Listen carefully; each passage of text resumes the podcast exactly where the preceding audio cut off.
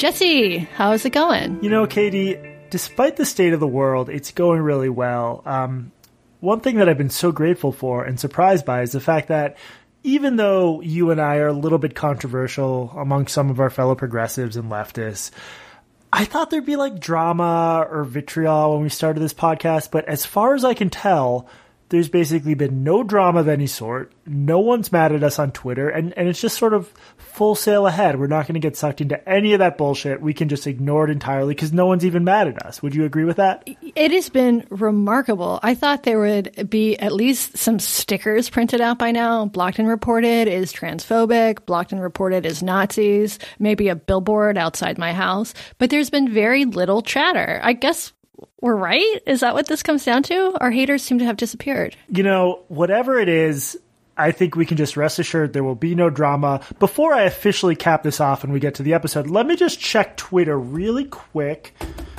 Twitter.com. Uh oh. Katie, I've got some bad news. Uh oh. What happened, Jesse?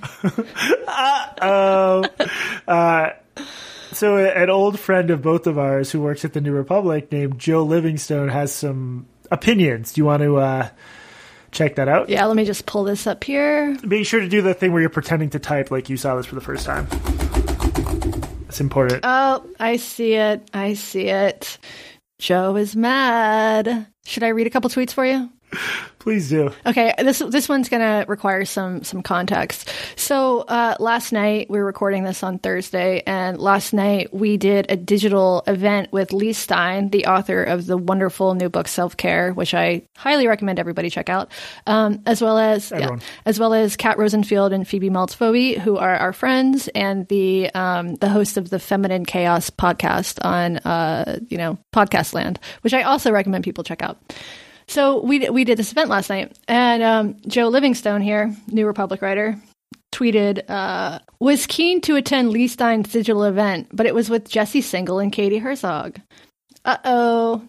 Uh oh. I recently went to check out their podcast, clicked on an episode at random, and found them laughing at a private Facebook group for non binary people. Uh oh. Okay, so Jo, uh, who goes by the pronouns they, them, um, posted a link to our podcast, which I really appreciate. Um, and I, I, think it probably got us some, some new fans. Um, but it didn't stop there, unfortunately. Um, Jo, I guess, wrote uh, a, a, a, positive review of Leigh Stein's book um, yesterday morning, and her follow up tweet, her next tweet is to have begun the day by praising Stein's book and then end it this way, washing the sound of Katie Herzog's laughter out of my ear canals is dizzy making. Couple wait, let me. How do you wash the sound? First of all, right, this is a professional critic at the New Republic. Washing the sound, mixed metaphor alert I have a way more annoying laugh than you, so you I don't really know why do. I should be watching. I mean, I don't know why they would be doing that. Um, these these non-binary misogynists. I think in a minute we can actually explain why it's stupid to even pretend this was anti-non-binary. But what's funny to me is like Jo seeking out content that they know will annoy them. This was for by Jo's own admission, forty minutes into the podcast, this came up. So to click on a podcast, quote unquote, at random, listen closely to for, for 40 minutes, get outraged, as you know you're going to do, because you're listening to a podcast hosted by two people you don't like, as Jo does not like us.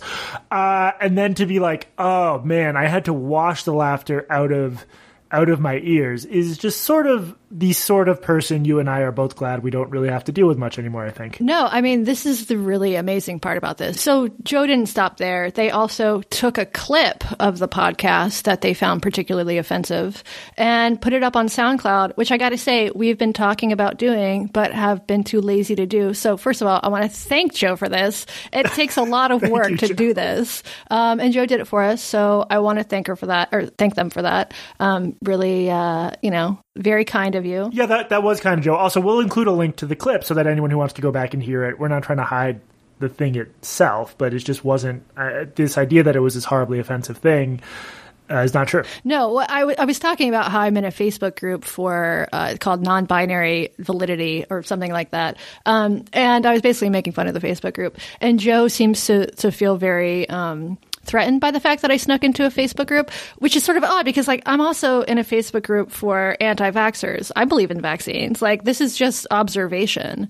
Um, you know, there's nothing wrong with like being in Facebook groups, even if you don't agree with the message of the Facebook group. It's just sort of a, it's Facebook archaeology. And as a journalist, I'm going to continue to do it. Although I'll probably get kicked out of the Facebook group now. Jo had one particularly crazy tweet about, of course I just lost it, but basically implying you were like invading or like infiltrating it. Right. Also, in the con, just I, it's so annoying that I even have to do this. The full context of this, I believe we were talking about online validity discourse, which is this idea that you are not valid until random strangers on the internet tell you you're valid, and you are rightfully making fun of this group because people would do things like post a photo of themselves looking androgynous, and then other people would respond, "That's amazing, you look so non-binary," which is funny because that's silly. You don't you look non-binary by dressing androgynously. Anyone can. The whole point is it's this very sort of narcissistic, superficial need for validity from strangers, which we are allowed to make fun of and will continue to make fun of because it's funny. Right. And so the really great thing about this, like if this had been, you know, like six months ago when I still had a job and I had to worry about getting fired or people complaining to my boss or whatever. The great thing about this is that it doesn't matter at all. Jo Livingstone can't hurt us. Um, we are immune from cancellation because we are funded exclusively by people who like our podcast. Um, by neo Nazi supporters. yes, by an army of non-binary neo-Nazis. Um, and so Jo can't Jo can't do shit to us. Um, and we are in such a such a exceptionally privileged place um, because of that. So thank you all. Thank you all for listening and for supporting us and for not making us bow to people like Jo Livingstone. Yeah, and I think like the right podcast policy is to maybe not it will be funny to dip into this nonsense once in a while. Overall, we of course we prefer the podcast to be about other people's internet drama than our own because we could talk about our own all day. But I, am all for once in a while being like, look at the uh, the low quality of our enemies. we are uncancelable at this point. We have been canceled too many times, and now we can no longer be canceled. There was a ridiculous blow up where a white woman painted this what I thought was a touching photo of Emmett Till in his casket. Emmett Till, of course, is the victim of one of the worst lynchings of all time. The 21st century being the 21st century, a bunch of people immediately said the painting should be destroyed. Not taken down, but destroyed. Right. Jo Livingstone. Who, Dana Schutz, right? Yes, yeah. Jo writes a piece as like the I believe she's the art critic at the New Republic, which used to be a esteemed perch. Seems like they're in favor of destroying the painting. Uh, I, they phrase it a little bit fuzzily, but they're certainly not against it. So that's where we are in 21st century. Art critics afraid of being seen on the wrong side of things. Thank you, Jo. Thank you for posting the clip. What is the name of the podcast that is now embroiled in a nationwide controversy that is going to dominate the pages of the Times and the broadcast minutes of CNN for the next three weeks? This is blocked and reported, and it comes with a free ear washing kit. if you just want to get the the anti envy sentiments out of your ear, it's just like this waxy substance. I'm Jesse Singal. And I'm Katie Herzog. Katie, what are we discussing today? Today we are going to talk about Twitter pile-ons, what it's like to be in the midst of them, uh, specifically an article that showed up this week or last week in The Critic, a UK publication, and we are going to talk about the shitty media men list. Yeah, uh, which will be interesting. I also I wanted to start the show by actually doing a couple corrections. So one thing I've loved about this podcast so far is we have very smart and astute listeners, and a couple times they've they've written us a couple times they've written in with corrections that, that we agree should be corrected. So the policy is going to be if we get something wrong, we will, um, on the off infinitesimal chance we get something wrong, and I might have just mispronounced that word, which would require correction. Uh, we'll we'll say so on the podcast, and then I'm going to go back in the episode notes later today or tomorrow and just do a quick note. These will be quick. I just want to acknowledge them. One is that in a the episode called "Protests and Riots Everywhere: Media Insane, Things Bad, and So On and So Forth," that was a bonus episode. We claimed that in 1968 Nixon won in a landslide. Uh, reader thoughtfully wrote in and pointed out that's false. He this is a quote from his email. By raw votes and popular percentage, that election was close. Nixon got 43.4%, Humphrey 42.7%, and George Wallace 13.5%. The Electoral College was less close. Tricky Dick won in a landslide in 1972. So, 68 election, not as close. Well, revisionist history is very in right now, so I don't feel too bad, but apologies. Yes, apologies. Uh, the other one, uh, this was Brian. Sorry, I didn't have the other guy's name in front of me. I'm going to leave out last names just in case. He pointed out that we said Merriam Webster Dictionary was updating its definition of racism to make it more in line with this idea pushed by Robin DiAngelo and others that only white people can be racist. No such thing as a racist black person. Brian sent along a Snopes article showing that that's not true. Rather, what's going on is the dictionary is debating sort of expanding its second definition for racism to make it make it a bit more about implicit bias and structural racism and stuff like that. This hasn't happened yet, so who knows what it'll look like. But the point is, there's no talk of them going that full crazy nine yards. Black people can't be racist route. So we apologize for getting that wrong. And we'll include a link to the Snopes article when we put a correction in that episode show notes. Okay, so final correction. Last episode, Katie said, and this is a direct quote Jesse, evolution is bullshit. everyone knows the world was created a thousand years ago, but the secular media is trying to make people think that's not true, but everyone knows it's true because it says so in the Bible. So as you were saying that, Katie, I, I, vaguely remembered some stuff from science class and geology. I didn't want to say anything in the moment because you were really in the zone. I looked it up. It turns out the world was not created anywhere near that long ago. It was actually created billions of years ago, and we apologize for that. Okay, well, that's what you say because you're reading some books, but I read other book, and my book says the world was created in six days and man roamed the, the world with dinosaurs. So I guess one of us is reading fake news, and I'm not quite sure which one. I think the journalistic thing to do right now is just say it's basically a he said she said thing. There's no way to know who's right, and there's no way to check really. So it's not a correction. It's just uh, more context. Some people claim the Earth was created like two weeks ago. Others billions of years ago. Genuinely, no way to know the truth. So let's just leave it at that. I'm pretty sure it was created 37 years ago when I was born. I feel similarly. Okay, what what what? That's it for the corrections. Thank you. If we get something wrong, always let us know. We will correct it if it warrants a correction. Katie, what should we talk about first? Uh, let's do shitty media men. How about that? Yes, let's do it. So in 2017, I believe it was 2017. If I if it was not 2017, please send your corrections to Jesse. this um, is really, yeah, it's gonna create a lot of work. this approach. a Google sheet appeared online entitled "Shitty Media Men List," and there was a it was a list. It was a list of men who work in media, um, and uh, and a bunch of anonymous allegations leveled against them. And some of them were really serious allegations, things like assault and rape and and others were less serious, things like weird DMs and creepy dinners and uh, I think one of them at one point was snuck into Binders, which is a Facebook group. So I guess I I would also be on the, the shitty media men list for sneaking into Facebook groups where I wasn't wanted. So this list wasn't online for very long, but it was spread very very quickly. Um, I think within 12 hours it had been taken offline after BuzzFeed and some other places uh, wrote about it. And um, it was all anonymous. None of this was fact checked. There was a sort of a disclaimer at the top of the list that said, like, this is just based on rumor. Take everything with a grain of salt, which I suppose was the author's way of maybe trying to get around any sort of legal problems. Well, it didn't work. So, a few months after that, a rumor started to circulate online that Katie Roiphe, the writer Katie Roiphe, um, who's sort of a contrarian feminist type, was going to reveal the author of the Shitty Media Men list in a piece for Harper's. And I don't believe this was ever confirmed, but there was this big firestorm, and all of these uh, sort of cultural gatekeepers of Twitter um, announced that this was happening and said they would no longer be publishing at Harper's. Um, soon after that, the creator of the Shitty Media Men list came out uh, in an essay for New York Magazine's The Cut. And it turned out the creator of this was a woman named Moira Donegan.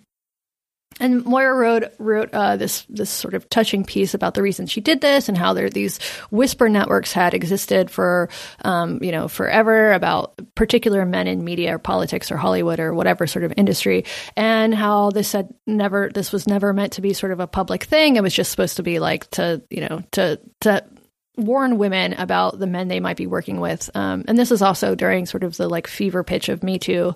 Um, so, so those were the circumstances surrounding this. So about a year later, uh, one of the guys who was listed on this, Stephen Elliott, wrote an essay for the website Quillette about what being included on this list had done to his career. Um, Stephen was, uh, I think the particular allegations against him were like sexual assault, um, being creepy, sneaking into buying binders. He was the one who stuck into binders, although I don't think Stephen was aware of what binders was. he was alleged to have snuck into it. I, I also think the the accusation specifically said this is weird, but might be an important distinction. I don't think it said rape. I think it said something like rape accusation. Yeah. So so uh, so a, a an alleged rape accusation, right? So Stephen wrote about this for Quillette and what it had done. And and the interesting thing about Stephen is that Stephen is a freak. Um, he and I, and I mean this in a loving way. He doesn't have like a conventional sex life. Stephen has written a lot about his sex life, and he's basically like a little baby bottom bitch. He likes to get tied up. He does not have penetrative sex with women, um, and because of this, he is totally convinced that no one who has ever had sex with him would have made this allegation because he just doesn't have sex like that. And that's not to say that, you know, they're like, if you don't have penetrative sex with people, that there aren't, that sexual assault isn't, is like a total impossibility. But Stephen just knows that he didn't assault anybody. So he wrote this piece for Quillette. And um, there was, of course, like a giant firestorm after this. He had initially pitched it for a couple of other, like, more mainstream outlets. Um, and they were accepted and then killed.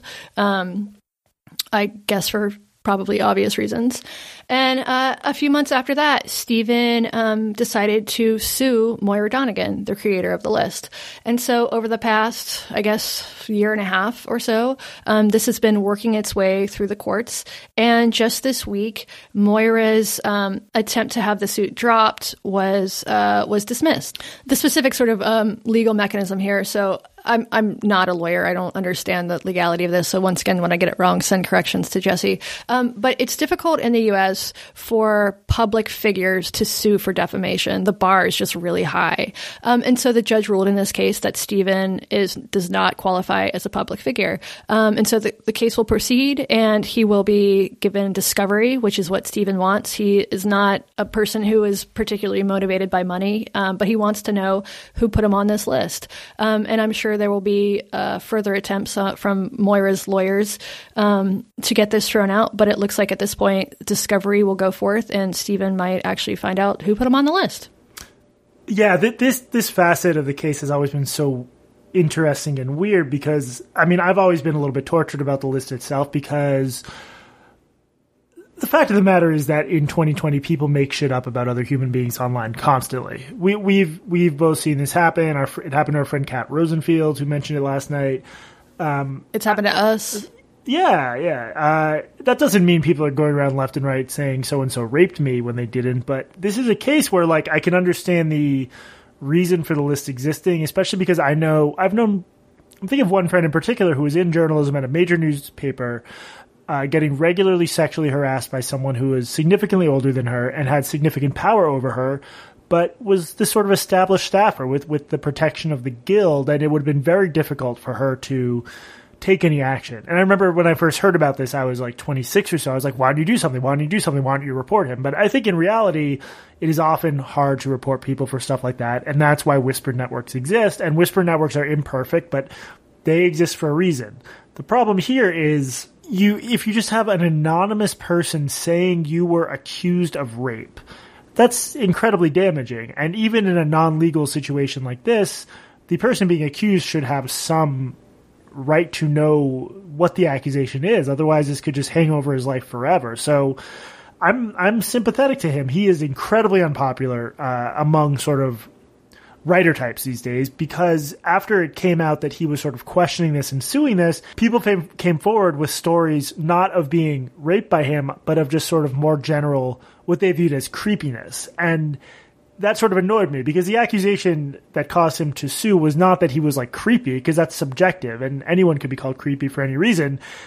Someone had said he raped someone or was accused of raping someone, and no one's been able to even figure out who said that. So I I don't know, man. I'm I'm torn on this one. I don't want people like being unmasked or whatever, but doesn't he have some right to know who added this potentially career destroying what he views as a lie to this document?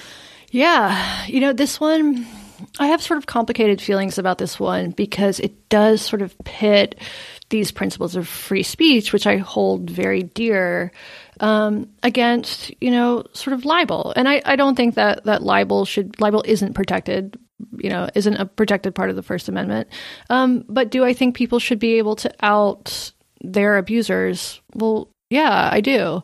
Um, but it's complicated. I mean, there's a difference between a Whisper network and an online doc that is available to anybody with with the with the password that didn't even have a password anybody with the link it, it's just fundamentally different and this has happened more the shitty media men list was not the only one of these lists the university some students at the university of washington um, created the same thing where they were sourcing anonymous assault and rape allegations from uh, not just of UW students, but basically anybody on uh, anybody in the U.S., anybody on planet Earth. You could just, you know, without any sort of verification, drop it into the list. You know, I could say like, well, Jesse Singal likes to have sex with horses, and it would just be like completely unproven. People have been saying this for years. I'm. I can we can I actually take a minute to clarify this because I yes I am close. Some of my best friends are horses. Yes, things get physical if we're like in the barn late at night. It's cold. We're talking about New England. This is a barn in New England. People have completely misinterpreted this, and I just want the rumors to stop. Jesse, okay, sorry, as as long as you get consent first, I'm fine with it. Love is love is love. In the words of Lin Manuel Miranda. So I wrote about this um, when all this trauma was happening. I wrote about Stephen and his lawsuit, and there were a bunch of um, a bunch of allegations about Stephen's behavior, and none of them came close to sort of assault type allegations. And I interviewed a couple of the people, or I attempted to interview a couple of the people who were making some allegations against him. Like there's a, a writer named Lyz Lenz, um, and she had said that she basically on Twitter she said that Stephen demanded her unpaid labor when she was like an intern or something at um, at the Rumpus, which was this it's this website that Stephen founded, um, and and then Stephen sent me the correspondence between him and Lyz, and he like offered to pay her for her work, so it just wasn't true, and there was a, there was. A, it was just it was a lie. It was just a fucking lie. And there was a lot of this surrounding Stephen. And Stephen is I interviewed a couple of his friends about him and I've spoke I've spent a lot of time speaking with him, and he is kind of a weirdo, you know. And he writes about this. He writes really graphically about it uh, in his in his work. Um, he was sort of raised by wolves. I mean, this is the the the movie based on his life, the Adderall Diaries if you watch this, you'll you'll see he had like an incredibly abusive household. He was a ward of the state for as a teenager. Um, he's just had this like crazy, crazy life, and he has some some like weird boundaries and tendencies, um, but nothing sort of even that comes even remotely close to assault. Um, but it doesn't matter because Stephen was put on this list. Uh, there was a you know the claim that he was accused of rape, and since then, at one point, somebody so he lives in New Orleans somebody spray painted rapist on his uh, on the door of not like the like the garage of his house. Somebody vandalized his car. Like so these consequences it's not just that Stephen can't get published anywhere besides places like Quillette. It's not just that his agent dropped him. It's not just that he can't make any money. Um, it's also that he's getting fucking harassed in his home. Yeah so as much as I like as I like think that people should, you know, have the right to to name their accusers, well, if you put that shit in a list and you put it online, people are going to abuse it and then there's collateral damage like people like Stephen. And he's not the only person who has who has come out and talked about um talked about what being included on this list has done to him. Yeah, no, I mean there've been others too. There's this, this piece everyone should read that as always I'll put in the show notes called "Hi, I'm on the shitty media men list, but maybe you already knew that." It's by a guy named Mike Tunison, uh, T U N I S O N. So in this case, the the allegation said stalking, harassment, physical intimidation, and that an HR complaint was filed at the Washington Post. Mike argues convincingly no one's presented any evidence of any of this. HR complaint was not filed at the Washington Post. And his life as a freelancer was basically over as soon as he showed up on this list. And as he pointed out, um, if your name ended up on this list and you worked at BuzzFeed or whatever, there was there were at least a couple people on there from BuzzFeed. If you were a staffer, you had the benefit of HR. I don't think people who were staffers got immediately fired for being on this list. Rather, there were investigations, and in at least a couple instances, investigations found there wasn't enough to fire the person. If, like Mike Tunison or Stephen Elliott, you were more of a freelance type where you rely on working as a contractor for outlets or publishers, you were sort of screwed because like who's going to actually do the investigation to either clear your name or confirm the allegation. So Mike was another guy who I I I just I believe him. I mean, maybe I'm a fool, but if you read his piece, I don't.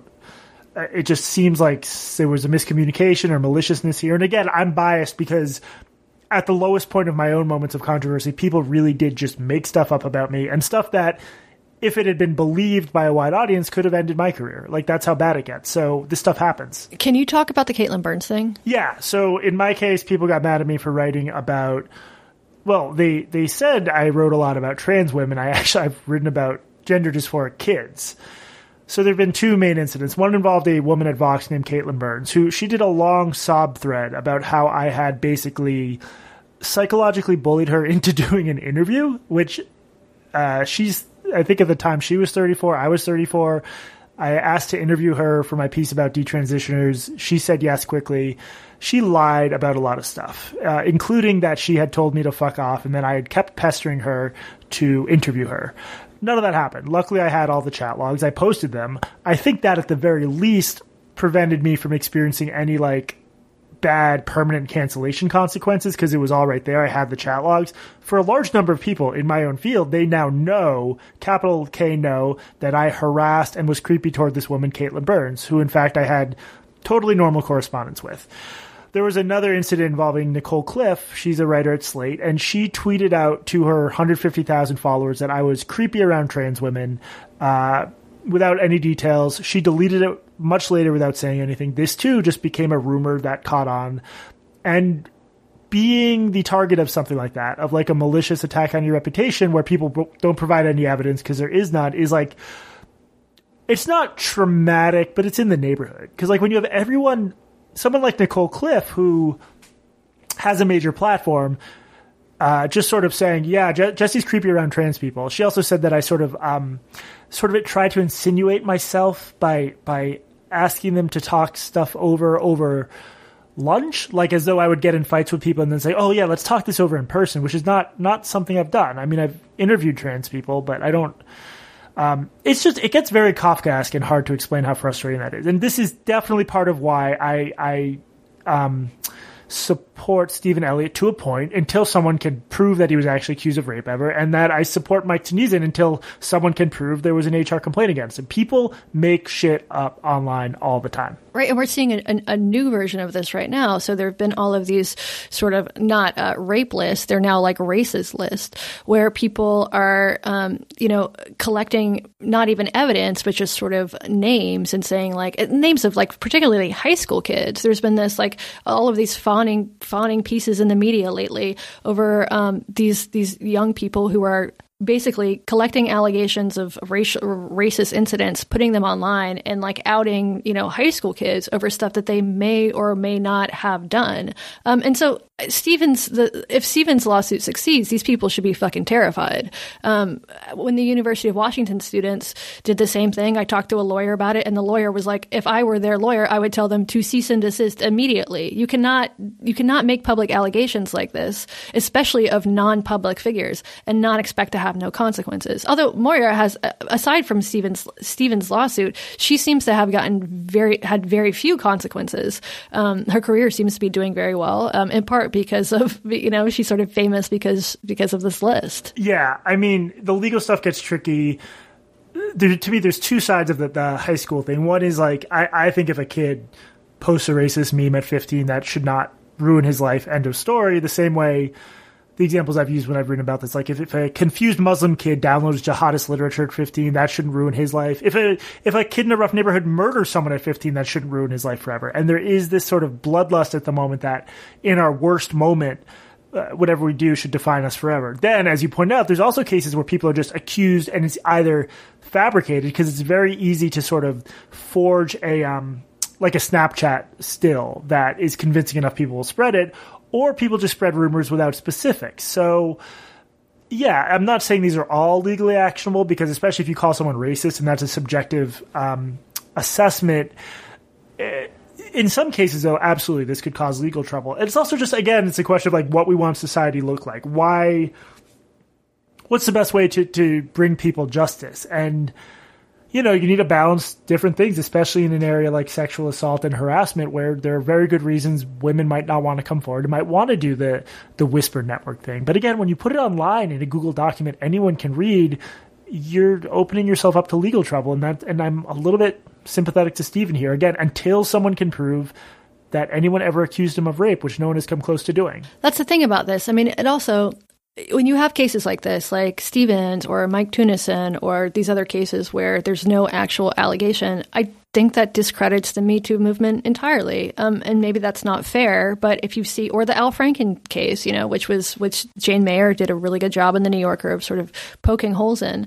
Um, when you, there's this sort of narrative on the left that false rape allegations are incredibly rare and they never happen. Well, that's not really true. I mean, we've talked about this on a previous podcast, but so this data is really imperfect, but the best estimates that we have are that between about 2 and 10% of, of allegations made to the police turn out to be false, it's specifically of sexual assault, right? And that doesn't include allegations made online. That doesn't include, eh, you know, sort of rumors um, spreading through social networks or whatever. So the idea that people don't lie about this stuff is just crazy. I mean, I don't think that like false rape allegations are, a, are like a, a pandemic or anything like that, but it, people lie about everything. Why would this be any different? they lie about everything and also again it's a totally different context as we've discussed going to the cops having to like deal with a, a, rape test and talking to male police officers versus online anonymously it's easy to attack your enemies this is what people do and i gotta i should be clear when the right hated me the same thing happened like this this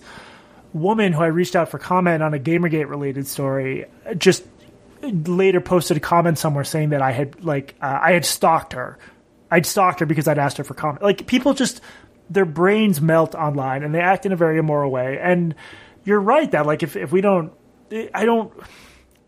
I, I know so many. Again, I've said this before. I know so many women who've been sexually harassed or assaulted and never come close to getting justice for it because they didn't feel like they could report it or really take any action.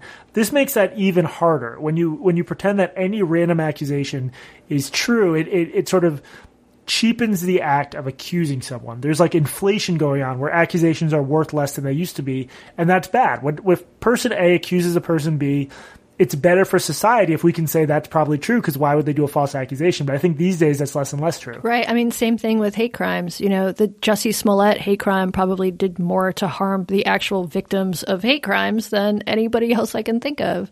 I mean, it's just, you know, and maybe that's not fair. I don't think that there's also an, an epidemic of false hate crime reporting. Um, but if, if, if you have these high profile incidents that are proved to be hoaxes, well, every I mean, it's only sort of natural that people sort of get skeptical. Yeah, it's not it's not great, but um, it'll be interesting to see how the the case plays out. Like, it'd be fascinating in the Elliott case. Like, I mean, what if what if we get to find out is your understanding that the possibility is we could literally find out which account edited that entry or added accused of rape to it? Yes, um, that's my understanding. Um, I've talked to Stephen a little bit um, via DM, and I had initially thought that it was possible that he was that the discovery would include everybody who was involved in the creation of the list. Which, if that came out, there would be a whole lot of women who um, maybe would be vulnerable to lawsuits like his. Um, but that doesn't seem to be the case. It seems that this will only pertain to Stephen's particular entry.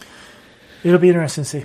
So we might find out. Yeah, yeah. I'm already ner- I'm already nervous about the the the my own incident when I mentioned it because both both the people who did this to me, when I went online and publicly defended myself, me defending myself was taken as a horrific act of abuse that I had done something wrong to them, and it's just. I, I think that like if you haven't been through this, like I, I know how it comes across when like every year and a half or two years I get reactivated about this and get really angry about it and sometimes write about it. But until you've had that situation of someone trying to do that to you and then you simply defend yourself by saying, this is bullshit, show me some evidence. And then they respond as though a request for evidence or defending yourself is it fa- is in fact harassment. It, it, it is like, I don't know if Kafka esque is the right word or cultish, but this is why there needs to be some common sense guardrails on the idea of like always, always, always believing victims, especially in cases where if something had happened, there would be evidence of it online. Like if I had been creepy, there would be evidence because this is all supposedly online. So this stuff drove me crazy. And if I had been earlier in my career, it, it could have absolutely torpedoed my career. I'm just lucky I was further along and that the two people who went after me are, uh, I don't know, sort of helpless and they didn't really do a good job because it was, to me, obviously not the case. I mean, there are way, way more realistic claims they could make. They could have made about you. Oh my god, yeah. I mean, I'm an asshole online. I'm a bad person. I treat everyone in my orbit horribly. What else? You're obsessed with carbohydrates. I'm obsessed with pizza. The horse thing, which again isn't true, but it is a rumor that's out there. uh, yeah. I mean, God, just look at your hair. They could have just talked about your hair. Seriously. Uh, but no, like, just people do not spread accusations about someone unless you're sure they're true. This this stuff is so corrosive. Like, It's not good. It's not good that people who do stuff get away with it. It's also not good that people who didn't do stuff get get dragged for it. It's all it's all bad. Um, speaking of, uh, so the next thing we're going to talk about, um, there was this great piece in The Critic, a UK publication, um, this week or maybe last week called The Eye of the Storm. Uh, Marie Le Conte, I am probably mispronouncing her name, Marie Le Conte on the bruising experience of inadvertently becoming the target of a Twitter feeding frenzy. Um, and she writes about this exact thing. Um, she starts out with this, this, I'm going to read this, the first paragraph here. There is one rule about Twitter that is probably worth knowing about. As at Maple Cocaine put it, each day on Twitter, there is one main character. The goal is to never be it. And so she writes this piece about the various occasions where she has become uh, the main the main Twitter character of the day. Um, I'm going to read another paragraph here that I, I just really liked and I think describes it really well. It's hard to describe what it feels like being the main character on Twitter. People tweet at you at first to criticize what you said, then insulting you for what you said, then trying to find other things you said to criticize and insult you for, then moving on and discussing your appearance, what you may be like in bed, and anything else they can think of. They tweet about you, which is more disconcerting if you aren't a celebrity, which I am not. They are no longer tweeting about you to each other. It's a book club, and you're the book. Um, and it's such a great way of putting it. This has happened to me a bunch of times. Um, just last week, I got I, I became the book.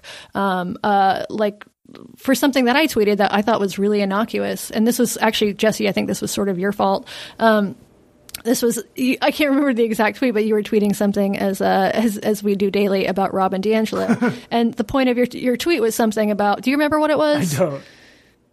It was something about your like your concern as a Jewish person that telling people like that they should focus on. Oh, their- re- yeah, that like making white people feel like whiteness is really important. Is it seems like the exact opposite direction because under situations where whiteness is seen as an important identity, Jewish people such as myself don't tend to do well. Right, and so you were retweeted by a white, an actual white nationalist, this guy Greg Johnson in Seattle, um, who uh, who whose whose work I am not too familiar with, um, but somebody who is who has reported on him sent me a, sent me a link to this, so that's that's how I ended up seeing it. And so I retweeted Greg Johnson, and I said something like, um, "Surprise, surprise! The white nationalist thinks the hyper focus on identity might be a good thing." So I tweeted in response to this: One of the reasons I've been worried about the current state of racial politics is the potential that it will ag- drive aggrieved white people to the to the far right. Seems like an obvious problem, but I rarely see people talking about it. So this like for like a day this was just like nothing happened i mean it got lots of like tweets and comments or whatever, but most of it was just like people agreeing with me, like maybe focusing on white as a racial characteristic. Um, and also, like, as Robin DiAngelo does, and I apologize for once again not being able to make it through an entire podcast without talking about her. One day we will get there. We're gonna have like a celebratory um, sound effect when we do. Yeah, yeah. Uh, I wonder, if, will that count though as talking about her? If we talk about how we're not going to talk about what her, a riddle, what a riddle! It's complicated. Yeah. Um, so, you know, for like a day, it was mostly people agreeing with me. Like, yeah, maybe it isn't a great idea to tell people that they're born racist, um, tell white people in particular that they're born racist and there's basically nothing they can do about it except repent over and over and over again. Um, maybe that's going to cause some racial resentment. Um, and so then the next day, it took a totally different turn. And this, this woman named Josie Rice Duffy, um, who's a, a lawyer uh, and does some stuff in media, I believe, um, retweeted not the entire quote, but but but part of it. Um, and then this it turned into a thing where thousands of people were like talking about this this tweet that had been totally stripped of context. So they took instead of like posting a, a link to the entire thread. They just took a screenshot, so you couldn't tell that it was in the context of this white nationalist um, this white nationalist talking about about like racial identity stuff it looked like i was saying like oh black lives matter is the focus on black lives is going to turn white people racist which is absolutely not, not what i was saying. No. it was not my argument at all but people were just posting this fucking screenshot and it got to the point where i just like muted the thread and was like i just am not going to spend my time like worrying about this. I defended myself as best that i could but i couldn't change anybody's mind. They saw what they saw what they wanted to see. And then so a friend of mine sent me a text message Um, he like logged onto Twitter, and the first thing he saw was some you know blue check mark um, posted the screenshot and said something about how this was like uh, like I clearly had never spoken to a black person in my life. Um. So it was just and it, it, you know it, has been a while since I since I was the was the book since I was the the character of the day, and I had forgotten how fucking aggravating it is.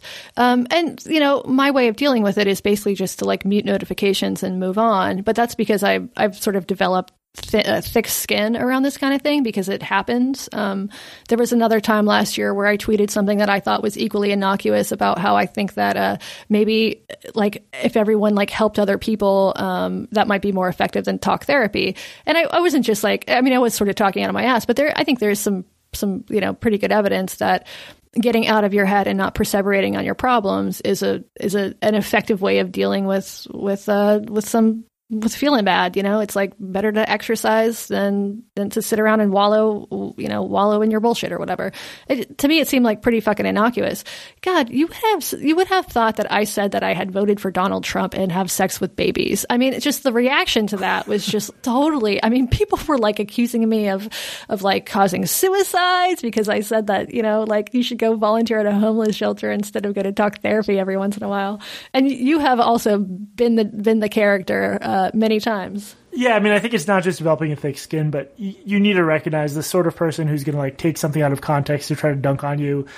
They're not looking for an argument. They're not looking. It's not like you'll be like, "Well, you missed this other tweet," and then they'll say, "Oh, my bad. I'll delete this then." Like, there's never. It's not a normal form of discourse, and I think I got myself in trouble in my younger years, by which I mean my early 30s, uh, by trying to engage with people who are just trying to sort of make me the Twitter character of the day. And there's just a lot of people, including a surprising number of journalists and academics, who who act in really bad faith ways on Twitter. And you know, I have so many normie friends who just aren't on Twitter, and I'm glad they're not on Twitter. you probably shouldn't be on Twitter unless you can find some like twisted, messed up way like we have for it to actually benefit your career. But overall, it's just um, it's an incredibly unpleasant f- feeling to to be mis- misrepresented and have people not sort of give you the benefit of the doubt because we'd all like to think we deserve that, but on Twitter, that's not the the social dynamics.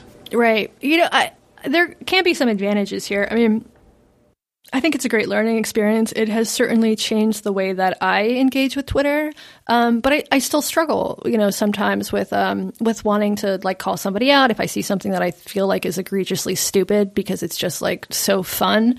Um, so I totally understand the impulse to join pile-ons and to create pile-ons. I mean, just yesterday, so I uh, I got an email from someone I had asked on Twitter. I was like looking for some help um, getting better at, at editing the podcast. And I got a ton of messages from people who offered to help.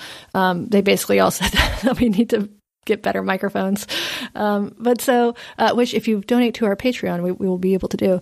Um, and uh, and so I got an email from some guy that said like, "Hey, uh, I'm not going to help you with your podcast, um, but I just wanted you to know that you're racist, transphobic piece of shit bitch. And, uh, you know, and I, I, got the email and like it had been sort of a while since I got one of those emails. I used to get them all the time when I was at the stranger. And I don't like getting emails like that. Like it, it bothers me. It's, it's aggravating. It sort of makes me mad.